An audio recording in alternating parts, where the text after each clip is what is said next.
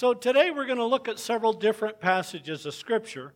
So uh, we're going to start out in uh, 1 Peter. If you have trouble finding verses in your Bible, switching to it real quickly because you're not on something digital and you can't just click on it, uh, then uh, try just do your best. Maybe you could go to the front of your Bible and look in the table of contents, you know, and tells you where the books begin, the pages of it and then you can write in 1 Peter, Ephesians, Romans, 1 Corinthians, and Acts. And you could write down the page where those books begin, and, and that could help you find it. So, um, we're going to be looking this morning at spiritual gifts, or talking about it. You can't really see spiritual gifts. You can see the evidence of it sometimes, but, but we're going to be looking at and talking about spiritual gifts.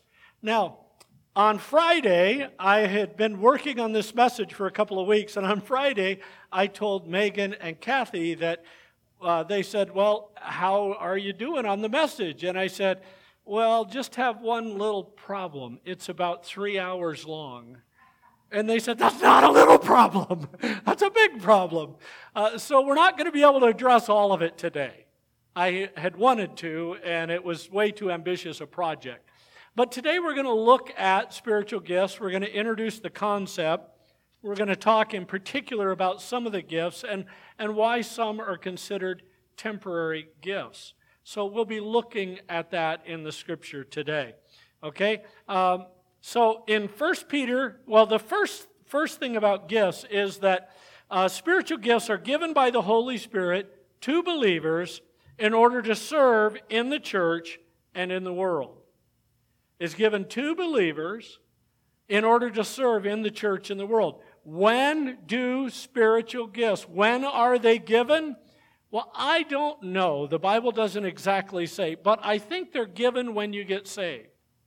So, uh, when you receive the Holy Spirit, you receive the spiritual gift. Now, what if, um, uh, Dawson, how old were you when you got saved? Four. He was four years old when he got saved. What if God's plan is for Dawson to be a pastor? Should he have started pastoring when he was five? No, not even yet. It may be someday. But having the gift, like I was a Christian for years before I felt called to preach because the, the gift could have been there, but the Holy Spirit was waiting for me to grow enough to be able to reveal that gift to me. So you may have spiritual gifts you're not aware of. You may have spiritual gifts you already know, and you're going to recognize some of them as we go through this list of gifts. Um, when I got saved, I still did not like public speaking. I was scared of it.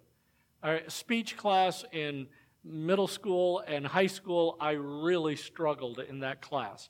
And then uh, my mom said, after I surrendered to preach, I went from not being able to speak up to not being able to shut up. Mom's in heaven now. She realizes the error of her ways. No, no, uh, it was the truth, and and I I got where I enjoy being with a group of people, and if I have something significant to share from God's word, I get excited about being able to share it. I don't fear. I, I my big fear is not getting up in front of people. My big pe- fear is blowing it. You know, I get tongue tied. I say things wrong sometimes. And every now and then I listen to one of my messages and I think, why did I say that? You know, and I'll mention it to Kathy. And she, I was thinking the same thing. It, it just happens sometimes. But I get excited about messages that God, why? Because God gave me that spiritual gift. It was not natural, it was supernatural God working. And I'm glad He did. It's enriched my life greatly. So we're going to go through a list of gifts. And I, I want just the reference for 1 Peter 4 to come up. So, all right, here we go. 1 Peter chapter 4. All right.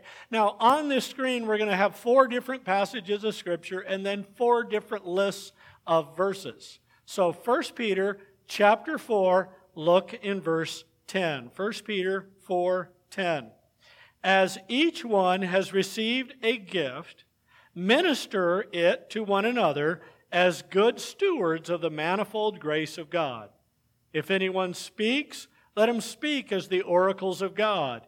If anyone ministers, let him do it as with the ability which God supplies, that in all things God may be glorified through Jesus Christ, to whom belong the glory and the dominion forever and ever. Amen. So, what are the two gifts Peter mentions? Well, they're groups of gifts, kind of. There's speaking and ministering. And then when he says here, if you are speaking, do it as the oracle of God. That doesn't mean that I get up here to preach and I say, The Lord has given me this message for you. That's not what he's talking about. He's saying when you're speaking, make sure you're sharing the good stuff, the Lord's message. Do it as an oracle of the Lord, as somebody whose job is to convey God's truth. If you're speaking God's truth, and this is true whether you're pastoring or teaching in Sunday school or leading an Awana lesson, when you are sharing God's truth, this includes one on one conversations. If some people who have, well, I'm getting into next week's message, but some people have gifts that operate differently, and we'll look at that next week. But when you're speaking, sometimes it can be one on one, sometimes it can be in a big group, sometimes it can be in a huge auditorium. But you speak the message of God. That's what we're called to speak when you have that speaking gift. Don't try and impress people with your humor or your oratory skills. Speak God's truth. That's what people need to hear.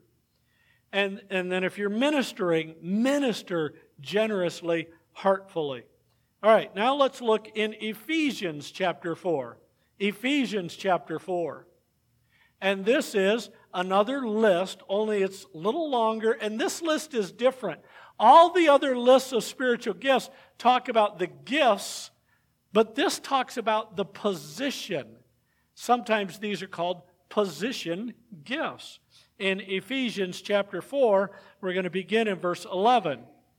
And he himself, speaking of the Lord Jesus Christ, gave some to be apostles, some prophets, some evangelists, and some pastors and teachers for the equipping of the saints for the work of ministry, for the edifying of the body of Christ, till, till we all come to the maturity of Christ. So, this is why God gave these gifts. So, what are the gifts again? They're apostles and prophets and evangelists and pastor teachers. Now, we'll, we'll get into, I believe, apostles and prophets are were temporary gifts and they're no longer here, and we'll explain why in a little bit. But evangelists, how many of you know evangelists that we support? How many of them? Pete Rice and Taru Marshall. We support both of them uh, regularly. And we send money to them every quarter to help in their ministry of sharing the gospel in places and also uh, encouraging churches. How many of you know uh, a pastor that we support? yeah, uh, that it, because God has allowed the church to be able to do that. We also actually support a couple pastors in Cuba who could not get support from their congregation because they're struggling. And so we help support pastors and missionaries in Cuba that are nationals who can't get support. And, uh, but we also support uh, Bible colleges and seminaries that help train pastors and church leaders and workers and evangelists. And, and we do that here in Arizona. We also do that in Cuba and in India and in. Uh, um, I always get his country wrong. J- Josiah's. Kenya? Nigeria? He's in Kenya. I always say Nigeria for some weird reason. Annoys him more than me, but well, well. Um, so, so we support the training of pastors and teachers and evangelists and missionaries. So uh, now turn, please, to Romans chapter 12.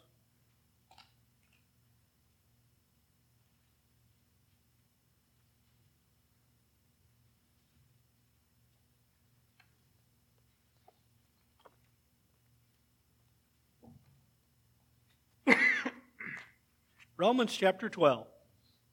We're going to begin in the middle of verse 6, and we'll get into the other part of verse 6 next week. In the middle of verse 6, he says, uh, According to the grace that is given to us, let us use the gifts. If prophecy, let us prophesy in proportion to our faith. Or ministry, let us use it in our ministering. He who teaches in teaching. He who exhorts in exhortation. He who gives with liberality. He who leads with diligence. He who shows mercy with cheerfulness. So he's describing a list of gifts here. And they are prophecy, ministry, teaching, exhorting, giving, leading, and showing mercy. So, should everybody give? Yes, but there are some people that have the gift of giving, and quite often, somebody who has that gift, God also gives them the opportunity to make money. And so, there have been Christian millionaires who have funded a lot of ministries hospitals, uh, schools, churches, missions funded by people who have that gift of giving, even though we're all supposed to be doing it. We're all called to be faithful to give, but some have that particular gifting. And so that's the list of gifts in Romans chapter 12. You may see yourself on this list somewhere, you maybe don't. There's another list in 1 Corinthians 12. 1 Corinthians 12. Why didn't God put it all in one place? You know, the Bible is not written as a textbook, it's written relationally. It often tells the story through families. Um, in fact, uh, if you look in the book of Genesis, the foundation of the world, it tells the stories through several significant families. It doesn't just teach the truth, it teaches it relationally. And so, God um, I think if God had, you know, a textbook on spiritual gifts, people would be obsessing over it. And remember in Corinth, they had lots of problems. Paul was writing this letter to correct problems, and one of the problems was spiritual gifts. So he sent, spent several chapters talking about the problems that they had. So he begins in uh, chapter 12, 1 Corinthians 12, in verse 1. Now, concerning spiritual, spiritual gifts, brethren, I do not want you to be ignorant. Now, my pastor, when I was growing up, he always said the largest church in the world is the church of the ignorant brethren. he said so many people claim to follow the Lord, but they don't know what the Bible really teaches. So, here we have, don't, I don't want you to be ignorant. So, he now says in verse number, uh, oh, let's jump down to uh, verse number seven. The manifestation of the Spirit is given to each one for the profit of all. For to one is given the word of wisdom through the Spirit, to another, the word of knowledge through the same Spirit. And, and the difference of those was wisdom was the practical application of knowledge, knowledge was God was revealing something to these people. So a person who had the, the gift of knowledge could share something from the Lord, and then the person who had the gift of, of wisdom could then help the people make it work in their lives and in their church. So there's other gifts that he talks about here. Uh, and then in verse number 9, to another faith by the same Spirit to another gifts of healing by the same Spirit, to another working of miracles, to another prophecy, to another discerning of spirits, to another different kinds of tongues, to another the interpretation of tongues. And then he has another list later on. If you jump down to verse 28, he says, And God has appointed these in the church First, apostles, second, prophets, third, teachers, and after that, miracles, then gifts of healing, helps, administrations, varieties of tongues. Are all prophets? Are, are all apostles? Are all prophets? Are all teachers? Are all workers of miracles? Do all have the gifts of healing? Do all speak with tongues? Do all interpret? And, and that, the obvious answer to that is no, not everybody had every gift. So here's the list because some of them show up in both places. Here's the list from 1 Corinthians word of wisdom, word of knowledge, faith, healing, miracles, prophecy, discerning of spirits, tongues, speaking or interpreting in tongues, apostles and prophets and teachers. So that's the list that Paul shared there. Now, uh, the, the, a big deal is made on spiritual gifts, the gift of tongues. It's, it's a big deal. So here you need to understand that the gift of tongues always and only meant human languages. That's what it meant. The capacity to speak in multiple languages. I've often wondered at how, uh, well, you know, let, let's just do this. Mark, would you mind sharing a verse in Telugu? Could you do that? Or Thelma? Could.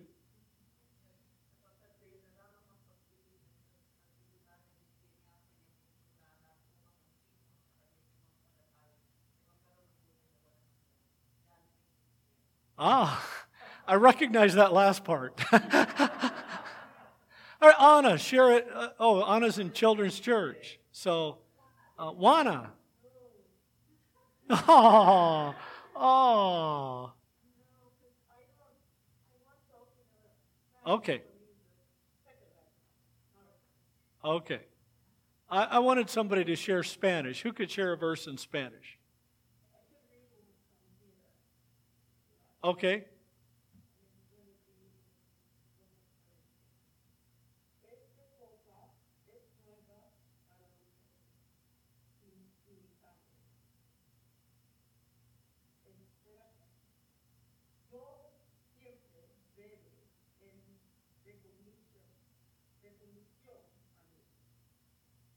All right, how many of you understood every word she said? Couple. But not, you see, what was happening, the gift of tongues was what if I got up here and started speaking Telugu? That would really impress you, wouldn't it? Uh, what if I did that? How would that help everybody in here except maybe Thelma and, and maybe all the Mar- Marianos? It, it wouldn't be a blessing to you, would it? So, what would you need if I spoke Telugu? You would need what? An interpreter. That's why when I have gone and preached in Mexico, I spoke in English, and uh, Keith Huta or Steve Rubio were my translators. And in Cuba, Kathy would teach the ladies, and I would teach the men, and we spoke through an interpreter. Even though Kathy could speak enough Spanish to have a conversation with them, it was different when teaching. So he wanted to get it exactly right. Because even, even if you know Spanish really well here, and then you go to Mexico, it's a little different. And then you go to Cuba, it's a lot different. And then you go to Spain, and it's way different yet. Uh, because it's just like English. We speak English, but the people in Scotland think they do too. Have you ever listened to them? No. In fact, the British don't even do English right, do they? No. We got it right. We, we Americanize it. And, uh, but, but see, the gift of speaking in tongues was the gift of communicating in a language you had not studied or learned. You just suddenly had that capacity. And then when you spoke that way in the church, what, what was going on in Corinth were people who were believers from different cultural backgrounds, they would come to church and they'd want to share a blessing. And so they would get up and speak, but what if, when we were sharing our blessings for October, what if somebody had spoken in a different language? We wouldn't have had a clue. And they would have been smiling at us, waiting for us to say amen or something, and we'd be staring at them. Huh? You know, the great American, huh? We're good at that. Uh, and, and Americans traveling abroad, the, the joke is if they think if they speak louder and slower, the people will be able to understand English. It, it doesn't help. Speaking slower helps a little, but it doesn't really help. So, uh, I want you to look in Scripture. The, the gift of speaking in tongues was not an angelic language. It wasn't glossolalia that, oh, the Holy Spirit takes over my mouth and my tongue starts making weird noises, and then somebody interprets that. In fact, some of that that's gone on in churches is scary because I, I had a friend who spoke Mandarin, and he was in a church in uh, somewhere in, in the United States, and he spoke English and Mandarin, and somebody stood up in that church service and gave an utterance they said was from the Holy Spirit. And then an interpreter got up and said, Well, what they said means this. And it was something really positive. And my friend said, The person speaking was speaking in Mandarin, and they were cursing God, not blessing the congregation. They didn't know. So Paul goes on to say, you know, I would rather speak five words with my understanding than 10,000 words that I don't understand. And it was corrupted in Corinth, and it was a wrong gift. Now, in chapter 13 and verse number 1, Paul mentions the, the language or the tongues of men and angels, but you got to remember, uh, in uh, 2 Corinthians, I think it's chapter 12, where Paul is uh, caught up to heaven. Remember that story? And Paul said he heard things that were not lawful for him to utter. There were things that he learned, that he listened to, that he can't really share because we couldn't handle it. And, and so he heard angels speaking. What language were they speaking? Well, English, of course, right? But Paul didn't understand English back then. No, it, what language were they speaking? They were speaking the angelic language. And I don't know for certain it'll be this way, but I really hope it is. I hope in heaven everybody speaks their birth language. And then we'll be able to understand all of it. So Thelma can see me in heaven and she can talk to me in Telugu and I'll speak to her in English and we'll both understand the whole thing. I hope it's that way. I don't know for sure. But Paul heard the angel speaking a language. He wasn't saying this glossolalia, heavenly language that people would erupt into in services. That's not biblical. And if it's not biblical, it's scary. Because they feel it's spiritual, and when it's not the Holy Spirit, there's only one other option it's not godly. So I want you to see in Acts chapter 2 what speaking in tongues was like in the Bible. Acts chapter 2.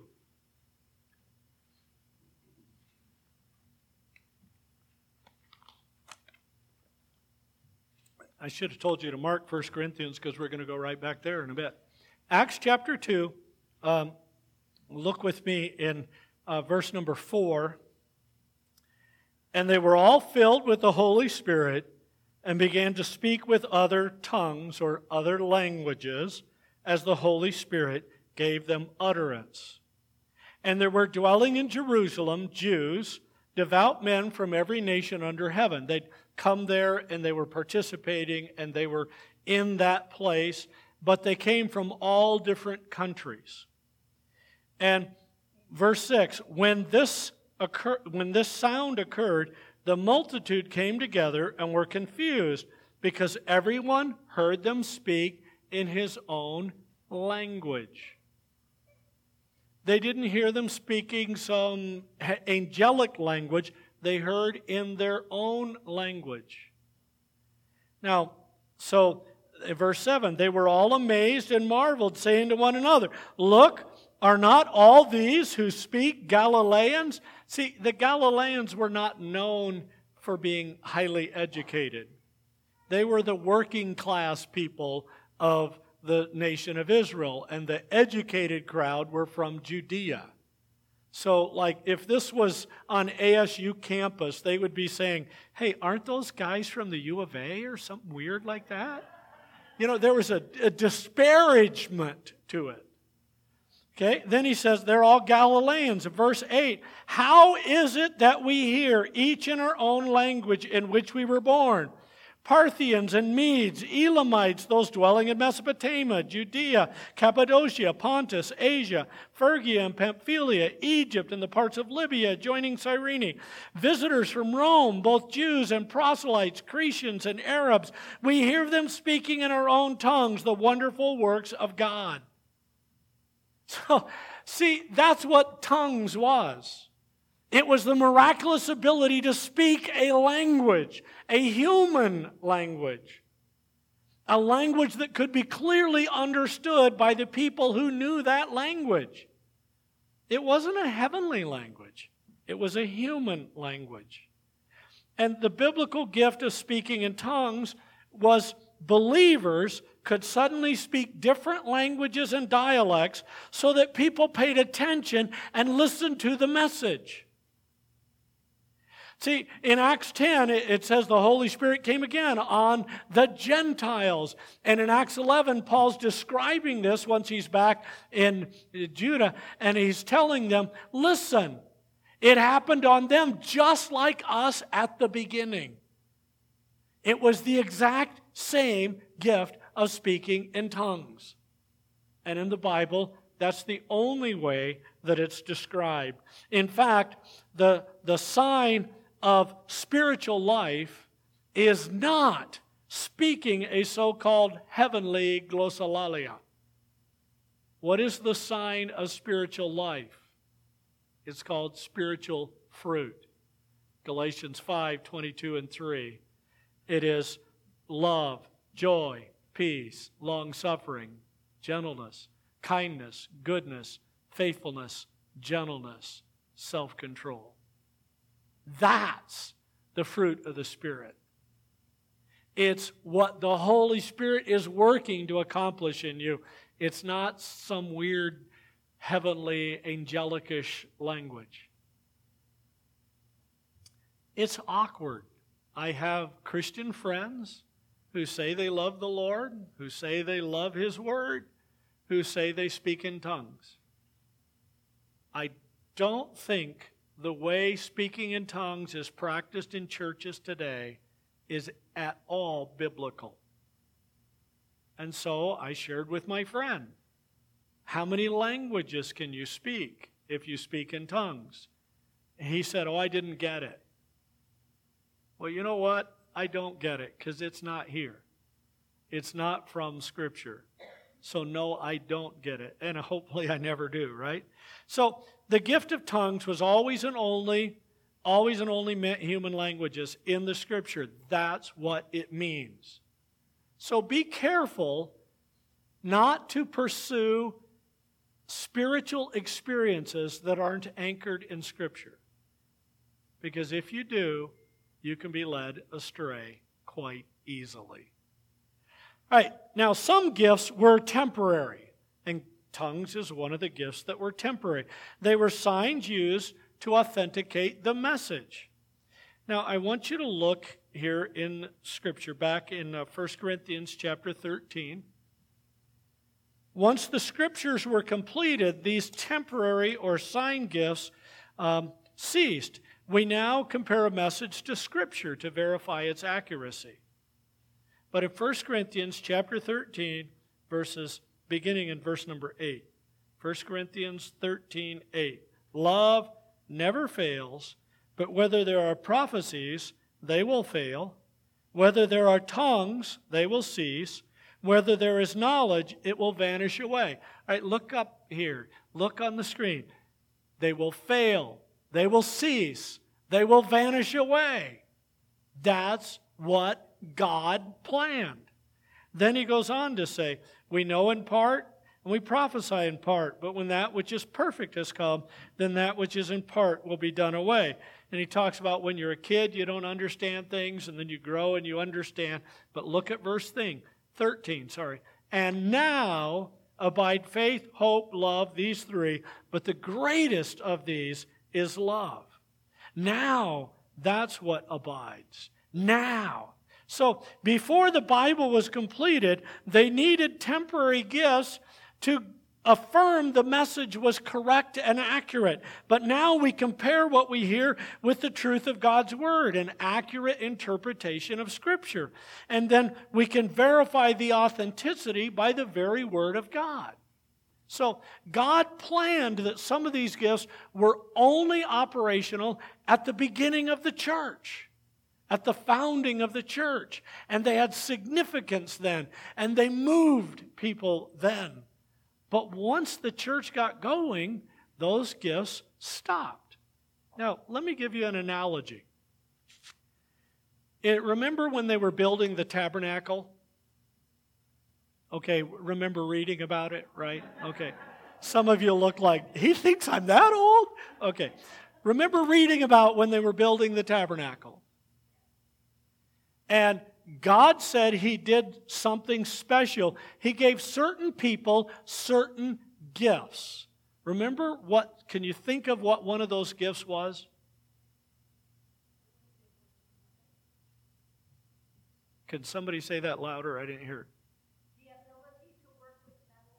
Yes, certain people had that. Some had the ability to work with brass. Some were given the ability to work with silver. Some were given the ability to work on the seams on the tabernacle because the curtains of the tabernacle, nothing like that had ever existed before. And, and they gave them this amazing ability. So, who taught the next generation? When Tim Martinez was a little boy, did God suddenly give him the gift of being able to work on air conditioning systems and electricity and all that? It was just a gift. He didn't have to work at all, right, Tim? no. He, he went to school, he studied, he learned, he got certified. He's really certifiable, honestly. Okay, but, but see, the first generation in the tabernacle, nobody had these skills. Nobody had these ability. Nothing like this had ever been built before, and God gave them this gift, and now they could do it. And so, what did they do? They passed it along for centuries, for millennia. People passed along from father to son, skills they learned. And so, you know, everyone expected Jesus to become a carpenter and builder because Joseph was a carpenter and builder and you passed it along from father to son. And that God had obviously better plans for Jesus. Aren't you glad? Uh, but, and by the way, Joseph was not his biological father, he was born of God and Mary. I get distracted quite easily sometimes. So, back to our illustration. The first generation, God gave this miraculous ability, and then they taught future generations who taught future generations, who taught future generations.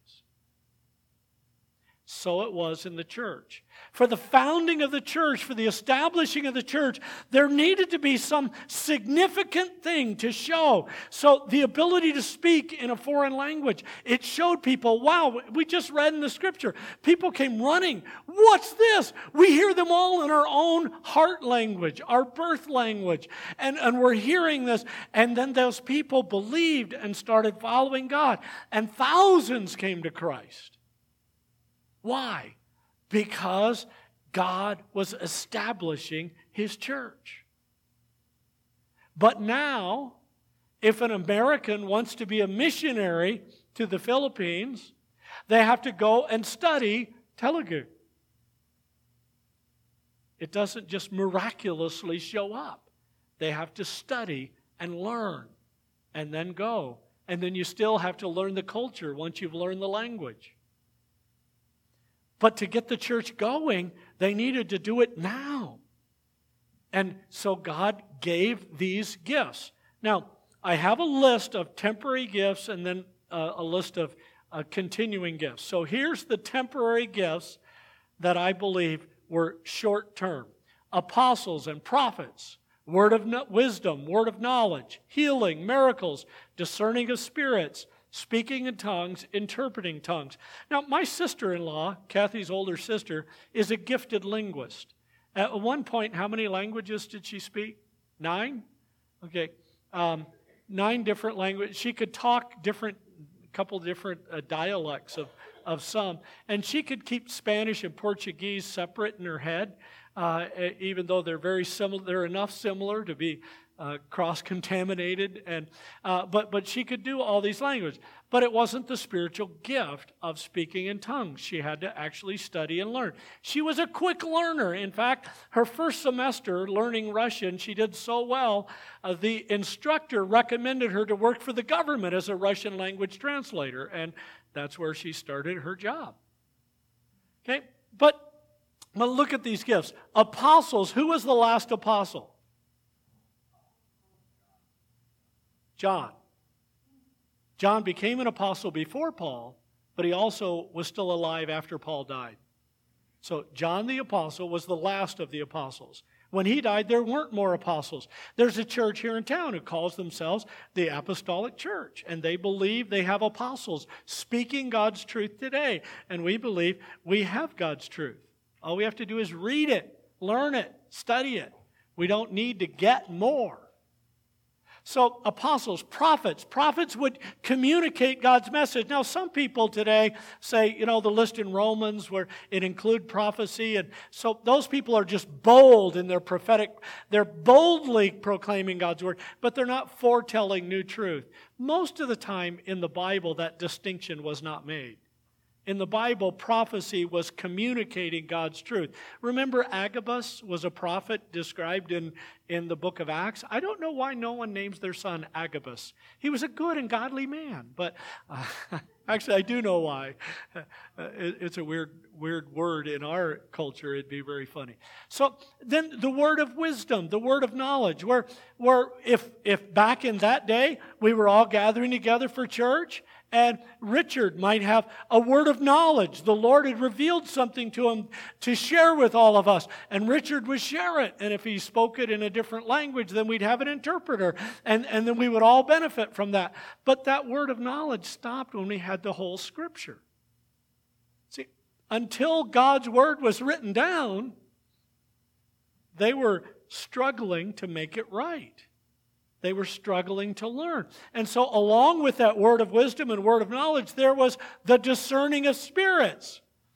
Because some people tried to get in. In fact, it's described in the book of Acts, where Simon the sorcerer saw the spiritual uh, gift that the apostles had. And so he said, I want to give you money so I can have that. There were people who wanted to counterfeit the truth. And so they stood up in church and said, You know, uh, let, let's just say that, that our church was looking for a pastor. Hopefully, we won't be for a while. but, but let's just say that was going on. And so then John would stand up and say, I have a word of knowledge that God is calling me to be the pastor. And then Mark would say, No, I have a word of knowledge that God is calling me. And Dawson would say, Dude, it's me you know and and so what would we do we would have people who had the gift of discerning of spirits and they would be able to look and say, uh, not Dawson, not Mark, sorry, not John. It's Tim Martinez. See, they, they would, I just scared Tim. Uh, he told me, let me do all the hard stuff where you get bloody, and you do all that stuff where you get up in front of people and teach. Uh, but, but listen, they didn't have the Word of God. Now, you know what this church does when they're looking for a pastor? They ask him to send his uh, what he believes. And I sent it in, and they talked about it, and they met with us, and they met with me, and they met with Kathy, and they talked, and they made sure that we were understanding the Word of God the way the church understood the Word of God.